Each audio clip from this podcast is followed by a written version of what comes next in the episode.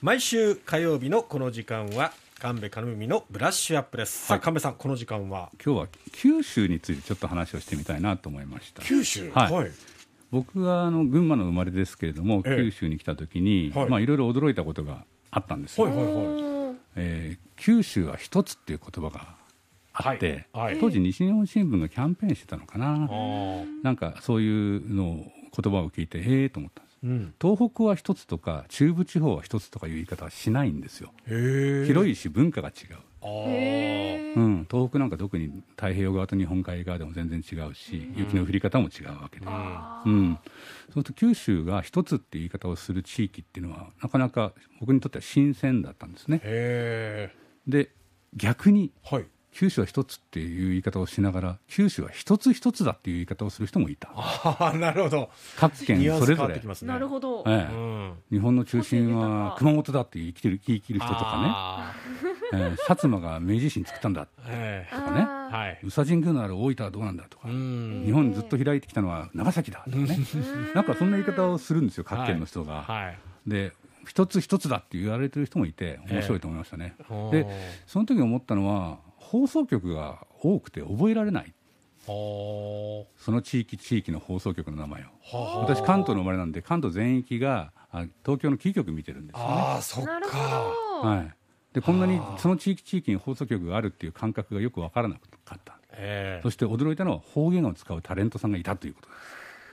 東東京キー局にはいないんですよ。つつまり群馬弁をしゃべる、はい。うんタレントさんは群馬のテレビに出てるかというとそんなことはゼロなんですよ。とところがこっちに来たらそうなのね。九州は一つと言いながら九州は一つ一つと言いながらえお面白い地域だとすごく思ったんですけど、え。まあ、東京や大阪、まあ、名古屋以外はこういう感じですよね、広域圏の放送局がないところ、うんで僕がですねすごく思ったのはそ当時新聞記者で入ったんですけど、ええ。あの全国紙って東京本社、まあ、東日本ですね。はい。それから大阪本社西日本。はい。それと西部本社、九州、山口、はい。大きく3つに分かれてて、まあ、名古屋のあの総会3県っていうのもありますけど、うん。北海道もありますけど、大きく3つの本社に分かれてるんですね。はい。で、西部本社に来て、ですね、ええ。そういう九州のことをすごく感じて、ええ。ー新聞見て面白いと思ったんですよね。例えばですね、その時にたまたまうちのじあの私があの学生時代過ごした高校時代の高崎市という群馬県の町があるんですけど、はい。事件があった時に九州の新聞に、ぐ見出しに群馬って書かれてたんですよ。はあはあ。え？高崎のことを群馬って言っちゃうの？アバウトだなって思ったんですけどああなるほど。あんまりその高崎か前橋かなんてあんまり区別もつかないし、はい。えでも群馬でこっちの人にはいいわけですよね、えうん。西部本社で作るっていうことは九州の人の読者をし意識して作るので見出しも変わるんです、で逆に言ったらじゃあ僕が見てた東日本の東京本社の新聞には、ええ。ー宮崎と延岡の区別をしてたかと言われるとえはい。多分延岡市で起きた事件のことを宮崎っていう見出しをつけてたと思うんですよね。なるほど。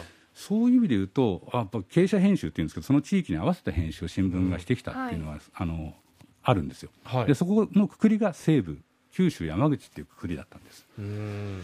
私ね、これね、結構九州の県民性、地域性うん。にかなり影響してんじゃないかなっていう気がしてるんです。例えば九州が一つっていう意識には新聞のそういう新聞をずっと見続けてきた地域の、おまあ、僕らに積み重なってきたものがええ。どっかにあって、ええ。九州は一つ一つっていう言い方するときは放送局がそれぞれのタレントを出してきてるとかですね。そういうメディアがあ九州ならではの発展をしてきたっていうのがすごく影響してんじゃないかなってうん。前から思ってたんですけど今日たまたま新聞見たらですねえ毎日新聞の西部本社が印刷開始して今日で100年って出てたんですよ。えー、と思ってですね朝刊見て。西部本社で印刷始めたのは、まあ、大阪毎日新聞の付録として1922年11月1日に西部毎日をは創刊したのが現在の西部本社版の始まりです。うん。以来1世紀にわたって新聞を届け続けたと。100年ですね。で私これ見てですね、ええ。まあ、私がもともといたところですけど毎日新聞西部本社。はい。100年かと今日朝見てふとその前から思ってた九州は一つとか、九州は一つ一つということについてちょっと考えちゃってですね、うん。あのまあ、外から来たからそういうことが感じたんでしょうね。うん。でも九州があの僕らにとってこう愛すべき土地としてこう親しんできたその土地の背景には、えまあえー長い間の100年にわたる新聞だったり、うんそれからまあ戦後の、まあ、テレビ、メディア、まあ、NHK も民放も含めて、うん。その地域地域を大事にしてきたあー放送っていうのがね、うん。県民性を作るのにものすごく影響してるんじゃないかなとお思っていたので、ちょっと僕ね、この話したいなと、今日の朝見て思ったんですよ。うん。あの西武本社というくくりでやってきましたけど、はい。あの他の本社に比べて圧倒的にあの読者と近いっていう感覚を持ってました。ただ作っていくだけじゃなくて、うん。その地域の人とやり取りしながら、あのまあ、東京でもないし大阪でもないので、うん。この地域ならではのねことを新聞作って、うん。そして西日本新聞さんなんかもいすごくいいライバルで、うん。ブロック紙として、ええ。まあ、その全国紙とお西日本新聞さんがこう、えー競争しながらその地域のことを報じていくっていう文化。それがね、うん。九州の一つということ。それから九州は一つ一つというその独自性、それぞれにね、ええー新聞テレビ大きく関わってきたのがこの間の歴史だったのかななんてことを長官を見て思ったので、えーリスナーの方にお伝えしたいと思いました。はいエリアを見つめて100年ってすごいことだなと本当に思いますね。はい